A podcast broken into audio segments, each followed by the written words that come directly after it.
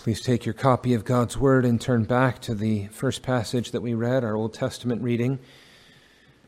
To Isaiah chapter 3, we come in our exposition of uh, the prophecy of Isaiah to chapter 3, and we'll be, with the Lord's help, seeking to cover the whole of this chapter. So, Isaiah chapter 3, it opens with these words For behold, the Lord, the Lord of hosts, doth take away from Jerusalem and from Judah the stay and the staff, the whole stay of bread, and the whole stay of water.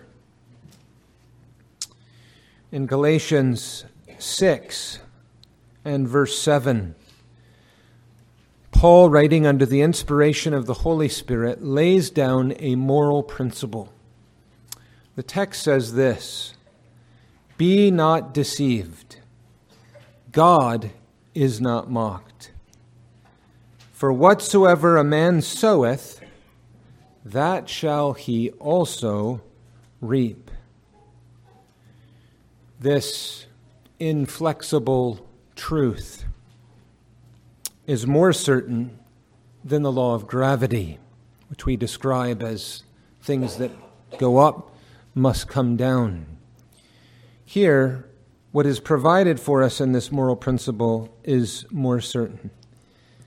And yet men doubt it. Men ignore it. Men look the other way and turn from it. They doubt it to their peril, that what a man soweth he shall also reap. They doubt that to their peril, which is why the passage begins with, the verse begins with the words, Be not deceived because the natural inclination is going to be deceived. It's going to think that in this case there's an exception, or in this instance it won't be the case, or that this general principle does not universally apply, that what a man sows, he will also reap.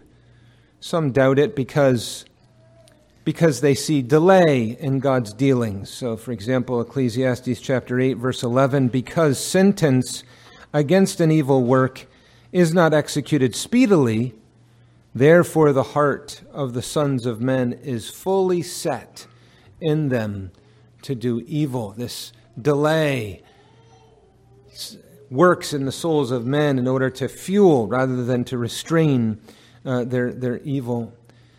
But we're told in Galatians 6 we can be sure of this God is not mocked. We can be sure of that. God will never stand to be mocked, He'll never stand to have His glory degraded. This is something sure. Therefore, sowing sin is always followed by reaping judgment. Sowing in sin is always, always followed by reaping judgment. Now, that's, that's true corporately. It's true of nations, it's true of churches, as you see in Revelation 2 and 3, as well as individuals. So it's, it's true of people collectively as well as, as individual people.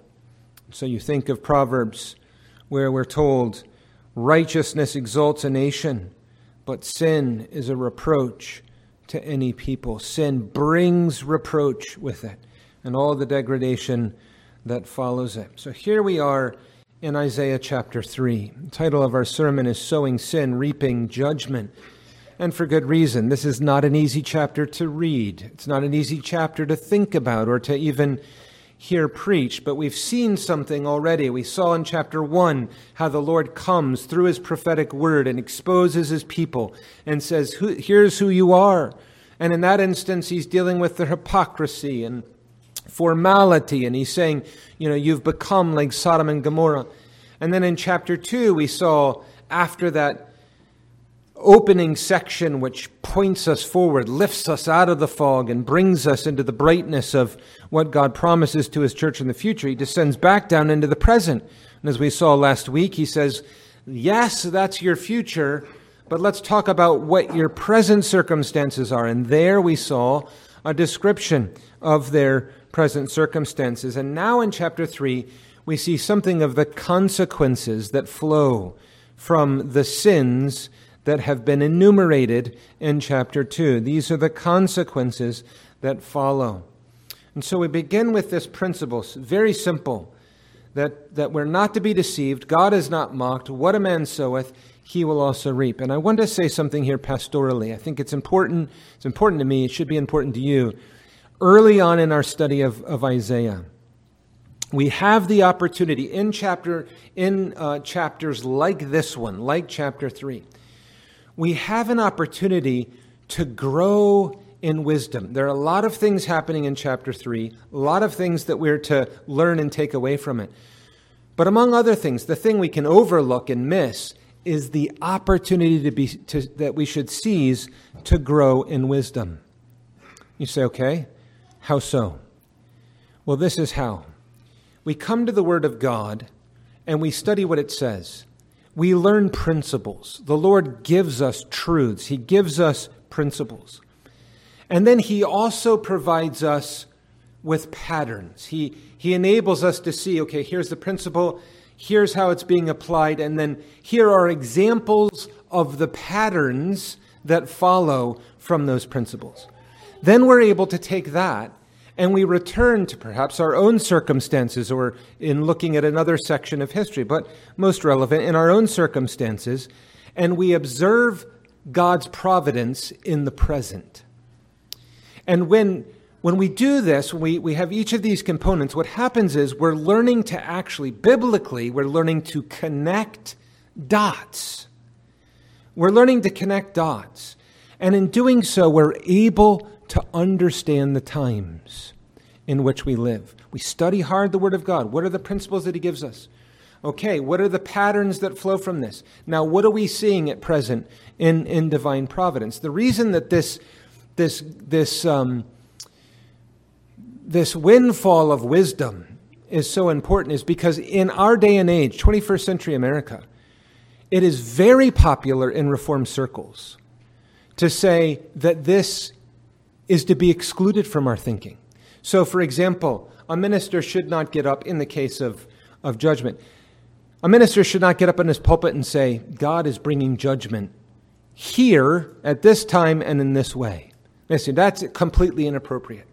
You know, you're not a prophet, and, and you don't have an infallible interpretation of providence. But they're wrong in terms of the conclusions they draw. It's a non sequitur, it does not follow to say that because we don't have a prophetic office nor an infallible interpretation of providence, that therefore we have no credible interpretation of providence at all. No, the Bible tells us, in fact, this is what wisdom is it's the application of the Word of God to our specific circumstances. Is the believer in their Christian experience? I mean, you think of how, what absurdity that idea that I've just said would lead to if you apply it to a different arena, to a person's personal life. So, as the individual Christian, to say, I can't know or see anything about what God is doing with me in my life. What foolishness that would be. No, the Christian sits under the preaching of God's word. They read the Bible, they study the Bible, they sing psalms, so on and so forth. And in the process, God is speaking to them through his word and helping them to see in wisdom how that word applies to their particular circumstances promises, warnings, God's chastening of us, all sorts of things, right? Well, the same thing is true more generally. The same principle applies more generally. People are flying blind. People are absolutely in the dark. People are ignorant. The church, I mean, in the West, because of a loss of, of instruction in this regard, right? The, the forsaking of wisdom we should be able to come to the Word of God and say, okay, here's what the Lord says about sin. Here are the principles He gives. Here are the ways in which He brings judgment. Here are the patterns that are followed. All of that is furnishing me with light, with, with infallible truth that I then take and through which I look as a lens upon the world around me.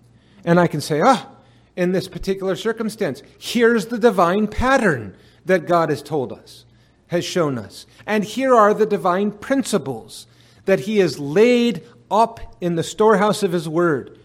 And we're able to employ that, connecting the dots and understanding our own times and circumstances. I've belabored that point. It's an important one. We'll come back to it in time to come. But when you come to passages like this, this is one of the things we should have in view.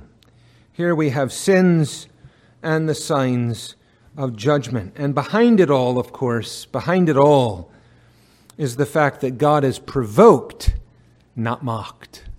Verse 8 For Jerusalem is ruined and Judah is fallen because their tongue and their doings are against the Lord to provoke the eyes of his glory. This is what lies behind everything. And what's true of people in general with regards to this is even more applicable when it comes to God's own people.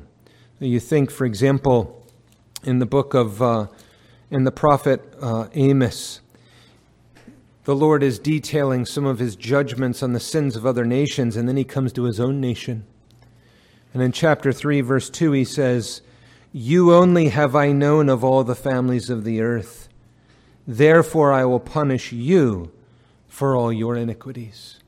And that's speaking to the church of the Lord Jesus Christ. Again, Revelation 2 and 3 exemplify that in the New Testament. So, our, th- our title is Sowing Sin, Reaping Judgment. Three things that we'll seek to highlight from this passage. First of all, the sin and the judgment that follows results, first of all, in the collapse of social order verses 1 to 11, the collapse of social order. We're told that they have been brought down to the level of Sodom, verse 9, to show of the, their countenance doth witness against them, and they declare their sin as Sodom. They hide it not, and, and so on. And so in verses 1 to 7, we're, we're hearing something about how God rewards their sin. How it is that God rewards their sin. In a nutshell, the cream of the cream is removed. The cream of the cream of the nation is removed. There's a, a degeneracy of all segments, all components, all ranks within society. We're told that God takes away all their supply and all of their support, as we saw in verse 1 the whole, the stay and the staff, the whole staff of bread, and the whole stay of water. In other words, in verses 1 to 7, we're, we're seeing an economic paralysis that, uh, that results. Chapter 2, among, among their other gods, one of their gods was materialism, one of the ones that we noted, right? There were four or five that we noted there. One was materialism. Well, the Lord often takes the sin the idolatry and actually uses that as part of the judgment. So when you can find a nation's sins, when you can identify their idols, you can derive this lesson. God will usually take those very idols as a means of bringing judgment against them. So here we see it food and water is taken away. Right? That's what's described in verse, in verse 1. Food and water is taken away. What does that mean? That equals famine. So there's famine. This is exactly what the Lord told them would happen as a result of their covenant breaking, their disobedience and rebellion. In Deuteronomy 28, here are the curses of the covenant. They include this, they include famine. And Indeed, there are, if you're taking notes, three primary, three primary judgments that are perennial, that are, you know, continually being referenced throughout Bible, uh, throughout the Bible and exemplified throughout history. The three big ones, when judgment reaches its culmination, are famine, pestilence, and the sword. Right? Those are the three that we see over and over and over and over and over and over and over again in the Bible. When judgment is reaching its culmination, famine, pestilence, sword. That's where you expect the Lord to be found when he's bringing judgment. So that's true here. There's famine. We see later on in chapter war and so on. But it's not only a, a, loss of the supply of things like food and water, the cream of the cream is removed in terms of people. So the backbone of the nation, the best and the brightest of the nation, are taken away. That's what we're told, right? There's the mighty man, the man of war, the judge, the prophet, the prudent, the ancient, the captain of fifty, honorable men, counselors, the, the cunning artificer, the skilled workman, the eloquent orator, and so on. The cream of the cream is being taken, is being taken away. There's a brain drain, to use a contemporary expression, that is taking place. Men of rank, men of ability, men of might are being taken away. Now, we fast forward, and what do we discover? This is exactly what happens. Nebuchadnezzar comes rolling in in his chariots, right? The, the strength of the Chaldeans of Babylon. They sack Judah and Jerusalem. They gut it of all of their resources, and they take away the best and brightest of their sons. And so there's Daniel. The whole story of Daniel, Shadrach, Meshach, and Abednego is an example of this, right? They're being hauled off uh, into, into Babylon in order that they might be put to use, their gifts might be put to use for the enemy, and so on. And so this is what the Lord's saying. There's this catastrophic and, and sequential collapse of, of social order. In verses 4 to 7, what happens is that the, the worthless youth take over. And so that's what happens, right? The, the immature rise to the top. I will give children to be their princes, babes shall rule over them. You know, it goes on to say, the child shall behave himself proudly against the ancient, the base against the honorable, and so on and so forth, right? So now, confusion, confusion is abounding. All loss, verse 5, all loss of the, the, the concept of station, of position within society, erased, right? There's this leveling effect and so respect for age, gone. Respect, respect for rank and station, that disappears. And it results instead in violence. Results in violence. This is confusion that's happening. You have, we're told, two brothers. One goes to the other one and says, you have, you have clothes. You take charge of this house, of our father's house. You take over. Notice it's referred to as a heap of ruins. You take over and rule over this ruins. No, I'm not going to rule over this ruins. I don't have, you know, X, Y, and Z. I don't have clothing and so on. Don't make me ruler over the people. There's confusion that's happening here. This is what's described. And then, of course, oh, this, this collapse ensues. Verse 8 it's the Lord who's being provoked.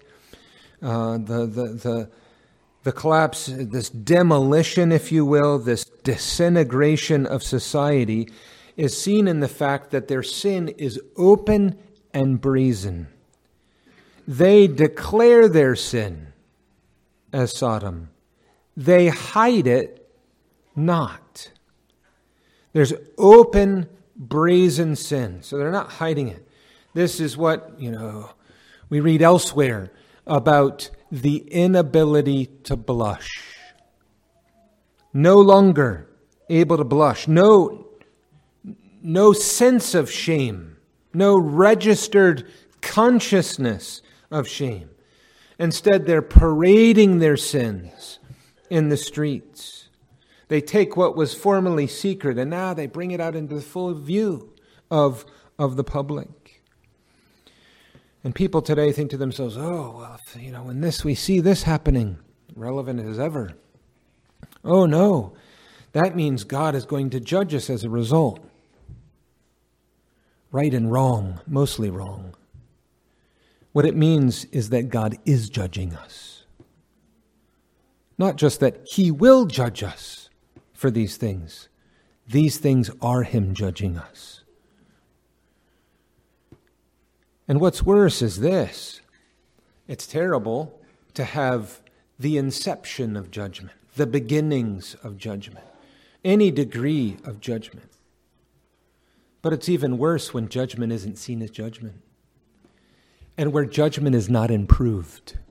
When it doesn't lead to humiliation, it doesn't lead to repentance, it doesn't lead to submission, it doesn't lead to recovery and turn back to the Lord. Because that means more judgment to come. And so we see, first of all, the collapse of social order. This is kind of the you know, culmination of things. Secondly, another mark is chaos in leadership, verses 12 to 14. chaos in leadership. As for my people, children are their oppressors, and women rule over them. O my people, they which lead thee cause thee to err and destroy the way of thy paths. Everybody wants to be on the train of progress. Everybody thinks of progress as great.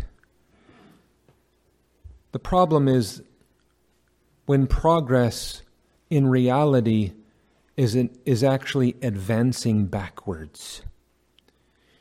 If we are advancing backwards, that is regress, not progress. There's a regression that is taking place, and this is what's happening. And so, as the nation moves forward, they're actually moving backward. They think they're moving forward, they're actually moving backward. And now there's chaos in their, their leadership. We, we, you'll note here that the future loss of leaders, which is described also, is due to the unbecoming behavior of the leaders that they have now themselves. What does that mean? It means when God is going to overthrow a nation, he removes the leadership. He removes, I should say, sound leadership. He removes wise leadership. He removes you know, good, righteous leadership, and so on. But when there's wicked leadership, that too is judgment. Not just a cause of judgment. It is a cause of judgment, a further judgment, but it is itself judgment. You have, you have set for yourselves kings, he tells, through, tells them through Hosea. You have appointed kings, but not by me. You've set up kings, but not by me, the Lord says appointed them after your own fancy, and so on. Leaders like unto yourself, and whatnot. This is judgment for the Lord to give a nation, to give a people leaders that are like themselves when they are debased in, in sin. And so in verse 12, he says, Children are their oppressors, women rule over them. We saw this earlier in verse 4. I will give children to be their princes, and babes shall rule over them. You have, rather than the most um, qualified, rather than those who have the most study, the most wisdom, the most experience, the most maturity, uh, the most skill and proven and tested ability. Rather than having those kind of men as leaders, instead we have the infantile. We have humiliatingly, embarrassingly immature, whatever their age, children ruling over and oppressing the people of God. And that's not enough. So that's inexperience, that's incompetence, that's weakness, and so on. But he says also, a mark of judgment is that women rule over you. Now, I preached on Wednesday night about the important place of, of women uh, within the church. Glorious place, you know, important place, indispensable place, beautiful place within the church of the Lord Jesus Christ. But that place is not in leadership, in the home, in the church, or in the state. That place is not in leadership. And it is a judgment of God when women who have such a vital, important, beautiful role within the, the economy of God reject that role and assume to themselves or pushed into positions that, that they don't belong in. It's a curse for women to rule over a people. Now, we can take a leaf here from our own church, our own church's history, because you have the example of John Knox, whom no doubt you know, penned a book called The First Trumpet Blast Against the Monstrous Regiment of Women. The first trumpet blast against the monstrous regiment of women and it was a book uh, aimed at Mary, who was serving as monarch over the land, right? A woman magistrate. Well, that was not well received. You know, people hear the, you know, oh, isn't this so funny? Listen to the title of Knox's book. There is absolutely nothing funny about it. He didn't intend it to be funny. The Lord wasn't funny in terms of the truths he's expounding, and the nation that he wrote to didn't take it as funny. It's not funny, it's serious. He was banished from the country as a result of that book. Right? There was no laughing matter in it. But he's speaking to this point, the point of, of have, the, the curse of having women rule over us. And so the result is that they're at sea, right? They're, we're being told that they which lead thee cause thee to err and, and destroy. They swallow up the way of, of thy paths. You know, t- there, there's the tyranny of weaklings. Children are their oppressors, right? Tyranny is all, despotism is always an evil, but when it's in the hands of weaklings, of, of, of people that are completely inexperienced and incompetent, it's only compounding the problem. And if that's not bad enough, their religious leadership doesn't know their right hand from their left. They don't know the backwards from their forwards either. And so, what do the prophets do in order to court the, the in order to, uh, to to court favor with the kings? They tell the kings what they want to hear. I mean, th- this isn't conjecture. He's writing at the time of Ahab. We know for a fact, 1 Kings 22, that Ahab wouldn't listen to the true prophets. He didn't want to hear from Micaiah right? He wanted an idol song to be sung to him. He wanted prophets who were going to come and tell him exactly what he wanted to hear. That everything he was doing was great and that the future was bright and that everything was going to only get better and so on and so forth. And that's what happens, right? You have, you have those who are coming as prophets from God, allegedly, false prophets, and they're, they're leading the people astray. They're leading them into error. This is a problem. And so in verses 13 and 15 to 15, the Lord stands up. Jehovah standeth up to plead, and standeth to judge the people. The Lord will enter into judgment with the ancients of his people, the princes thereof. Ye have eaten up my vineyard, the spoil of the poor is, your house, is in your houses. What mean ye that ye beat my people to pieces and grind the faces of the poor? saith the Lord God of hosts. Judgment is pronounced, court is held, but it's God's court this time. And the Lord comes into his own courtroom, both as the prosecutor and the judge. And he says, in essence, Be not deceived. I will not be mocked. What a man soweth, he shall also reap. That's what's happening here. And so the Lord comes as judge. It's a strong word. We sing about this, right? In places like Psalm 143, verse 143, verse 2, where we, we, we, we plead in song, Lord, enter not into judgment with thy servant. We have a sense of the weight of what that means. That word means for the Lord to bring judgment. He's issuing an indictment against his people, against this nation. And he's saying, I'm going to write the record here. I'm going to bring my verdict to bear. And no longer will it be what people think and what people say and what is popular and what has power and so on and so forth. But it'll be the Lord's word first and the Lord's word last. And nothing else. And so the Lord comes to this people who, as we saw in chapter 2, full of superstition, full of materialism, full of idolatry, and so on and so forth. And he says, Judgment's coming. And it's going, it's, it's, it's going to include, it does include chaos in leadership. We are very poor students. We are very poor students sometimes. Right? It's so easy, right, to, to study the history of God's works, God's works of providence. It doesn't take much. Okay, so we have the flood, then we have Babel, then we have Sodom and Gomorrah, we have the plagues of Egypt, we got Nadab and Abihu, we got Korah, we've got Assyria, and we've got the Babylonian captivity, and what happened to Persia and Greece and Rome, and you know, Ananias and Sapphira in the New Testament, the seven churches of Asia, and then what takes place historically after the apostles. This isn't rocket science. The problem is people don't have a mind to study, to apply their hearts and minds. What does God say? And what does God do? The Lord is telling us to sit up and take notes, to pay attention, to glean wisdom, to understand who He is, the glory that belongs to Him, the insufferable evil that men are prone to, and the consequences of judgment that flow from that. Whatever age, whatever place, chaos in leadership. Thirdly, there is calamity on the women.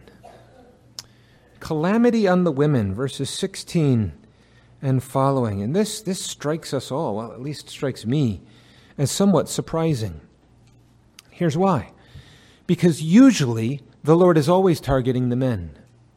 The men are held responsible. Fathers are held responsible. Religious leaders are held responsible. Male magistrates are held responsible. You know, if there are blessings, it comes under that leadership. If there are judgments, it comes under that leadership. Everywhere, it seems, most of the time, the Lord is confronting the men and saying, The buck stops with you. And, and you're being held accountable. And that the consequences are being laid at your feet, and so on. That's usual. That's normal. Men, leaders, and so on. But we do have these few other examples, and one of them's right here in chapter, Isaiah chapter 3. Ladies are not exempt. Ladies are not exempt. And so the Lord gives us here a catalog of their all their ornaments of you know luxury and their ostentation all the evidences of their pride and of their sensuality i mean some of these things you'll note a lot of marginal notes going through this section right? The, the language that's being used here. You know wimples which are shawls or cloaks crisping pins which are curling pins for the hair and so on. So there's this catalog, but but what it's what it's what it's what it's showing us is not the things in and of themselves per se, but it's speaking to luxury, ostentation, pride, sensuality, and so on. And so it's relevant. It's relevant because, after all, women comprise half the world's population. So it shouldn't surprise us, really, that the Lord confronts them as well at times. They comprise half the population of the globe. And if that's not enough, women have a huge moral influence everywhere in, in society. And so we're told here that they have become a source of corruption. That the women have become a source of corruption in their homes and in the land. That the women are agents of moral degradation. Now, you actually get this, you know, they get this as well in the New Testament.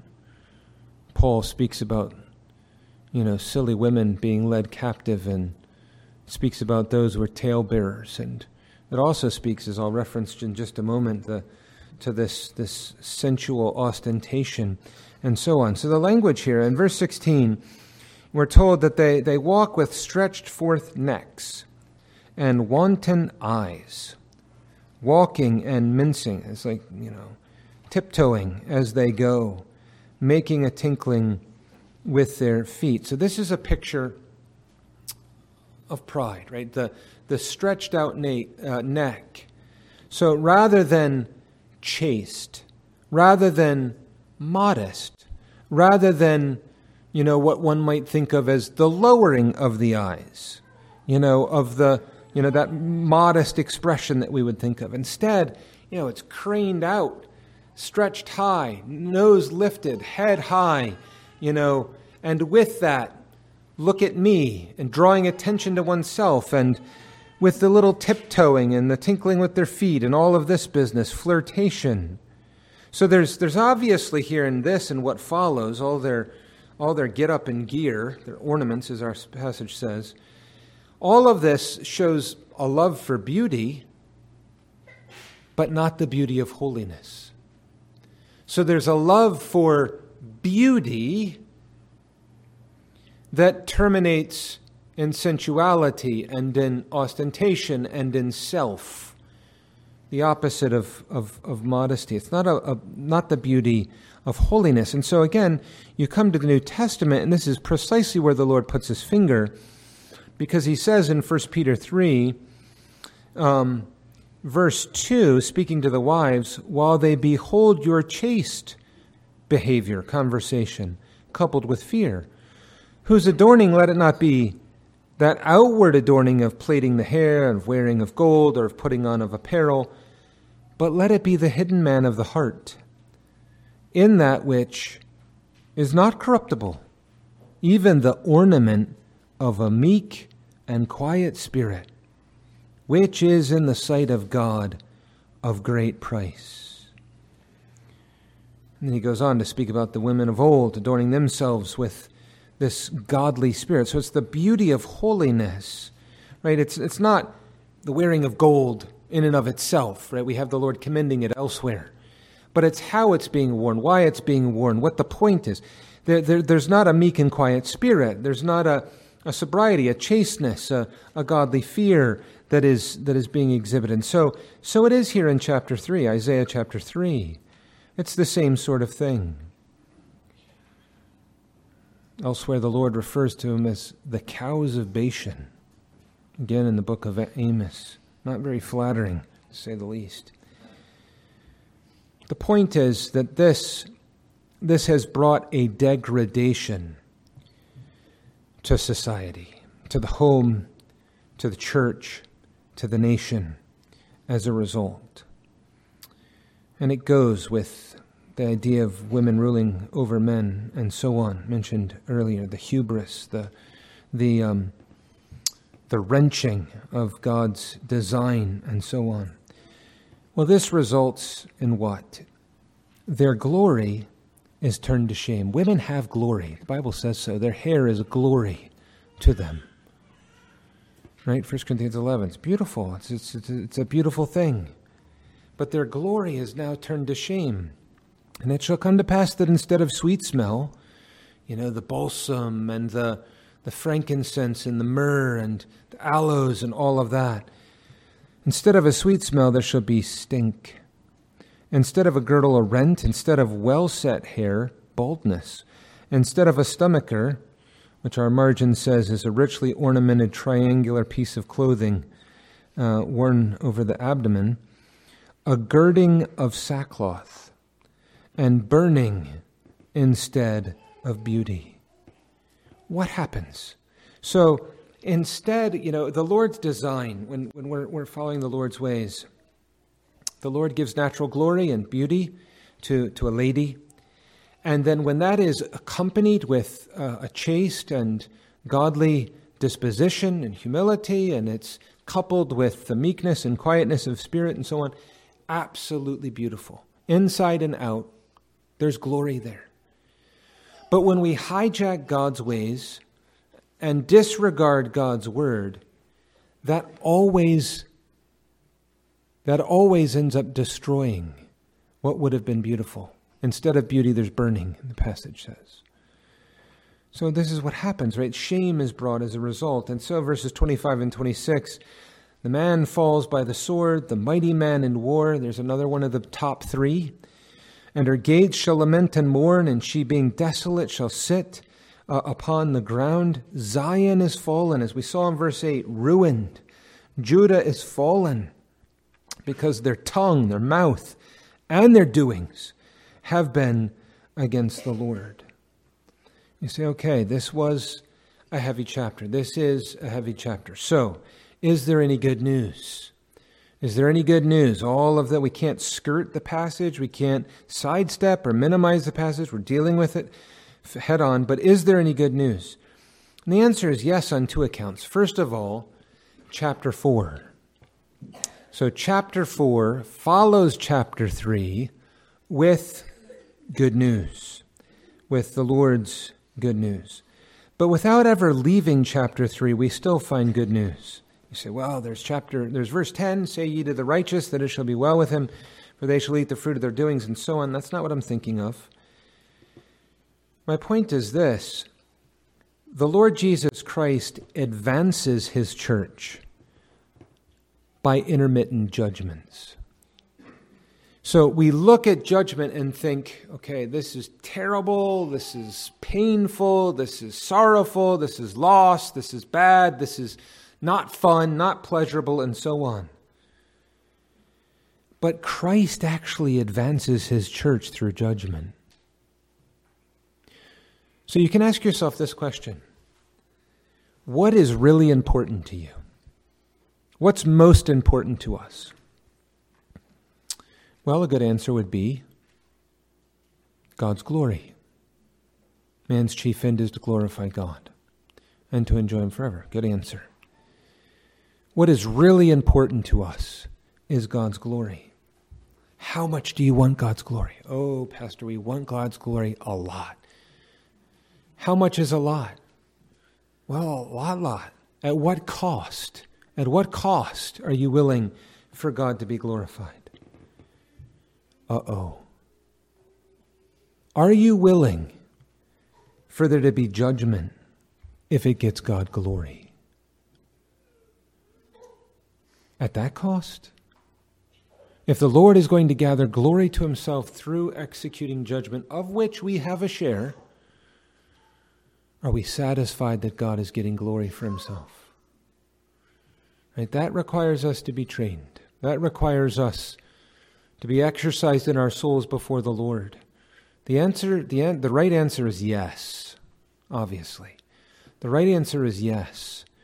But it requires the exercise of our souls under the Lord to be weaned from what intoxicates the rest of the world and we so often join in, as we saw last week, but rather to be weaned from that and to be given an appetite for God's glory as an end in itself. But there is another side to this. I said that Christ advances his church by intermittent judgments. Let me put it even more straightly, clearly. Absolutely nothing evil can happen to Zion. Nothing evil can happen to the church. You say, well, what does that mean? Sin is evil, which brings judgment. But God's providential dealings with sin, including judgment, is never evil. Sin itself is evil. But when God deals with his own house, in his providence, even in terms of judgment, it's never, ever evil. It's good. In fact, it is advancing her. You know, men, to take what we said earlier, where men think of progress, when in fact it's regress, it's they're, they're advancing backwards. You can think of a corollary here. Men think of judgment coming as setting the church backward when in fact it is pushing the church forward. The Lord uses chastening in order to bring forth peaceful fruits of righteousness, to evidence his love, to exercise the souls of his people. The Lord is actually bringing them forward. Where are they? They're in a sinful place, a sinful condition. So, this is actually wind in their sails to bring them out of that and to push them in the direction of repentance and of faith and of submission and of obedience and of seeking the Lord. He never ever allows a single thing, not the smallest thing, biggest thing, anything, never allows any evil to come to Zion. When you come away from chapter 3, that is heartening. That is, in, that is bolstering. That is encouraging to us. That all of God's dealings can only result in benefit. If the Lord comes to judge a nation, he comes to judge these United States. He is judging these United States, as you well know. But he continues to accelerate and if he continues to, to increase the judgment upon these United States, it will result in magnificent good for Zion. The loss may fall hard upon the nation. The nation may itself end up like every other empire in the dustbin where it belongs, but not the kingdom of the Lord Jesus Christ. Never, ever, ever Zion. Assyria collapsed. Babylon, really phenomenal empire, more phenomenal than ours in so many respects, collapsed into the dust. At, same thing with the Medes, same thing with the Persians, same thing with the Greeks, same thing with the, the Romans, and so on. At every one of these points, Zion is being pushed forward, being pushed upward. The Lord is bringing blessing to his kingdom. And so, if we can take some of the things that we've been hearing in other sermons in recent weeks about citizenry in the kingdom of the Lord Jesus Christ, about, about being self consciously belonging to another country, of our life revolving around His cause and kingdom, of contending for His crown rights and allegiance to Him. And if all of that can get clear, not just in our heads, but in our hearts, we can actually embrace even difficult passages like Isaiah 3 because we know that whatever it entails, it will result in kingdom advance, in glory to God, chiefly, and in good to Zion. That is, my friend, good news. That is good news indeed. Before we even get to chapter 4, with all that it brings to console and strengthen us. And so, in this, we're learning in difficult chapters like Isaiah 3, we're being taught wisdom.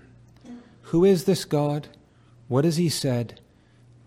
How does He work? What does He do? What are the principles? What are the patterns? And how do we observe these things in the unfolding of providence? There is good news, of course, because of all that we heard this morning. There is good news because of all that the Lord Jesus Christ has done. We look at this and our hearts become faint, and we read this passage or we read elsewhere of them being so brought so low that mothers are eating children and so on, and our stomachs churn within us and we feel weak as water, and so on and so forth. Because we're, we're placing ourselves, as it were, mentally into those circumstances of judgment. But, my friends, all that judgment pales in comparison to the judgment we heard of this morning that fell upon the Lord Jesus Christ.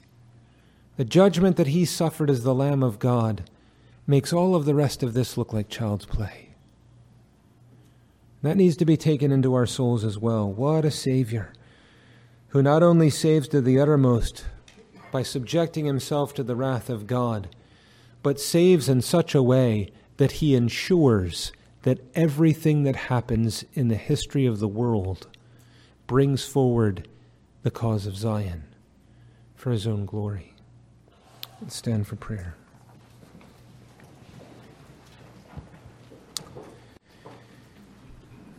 Almighty God in heaven, our King, our Lord, our God, the all wise God to whom be glory forever and ever. O Lord, give us ears to hear, to not push away from any portion of the Scriptures, to not shrink back. Give us, O Lord, to look full into the light of these truths. Grant that we would walk in wisdom, be taught in wisdom, exercise discernment. We would lay up the good truth and treasure in our own hearts and souls. O Lord, we confess that there is no God like unto our God, who orchestrates what seems to the world to be chaotic and confusing, but a God who orders it according to a divine decree, so that thy single, singular purpose is brought to pass in all the works of providence.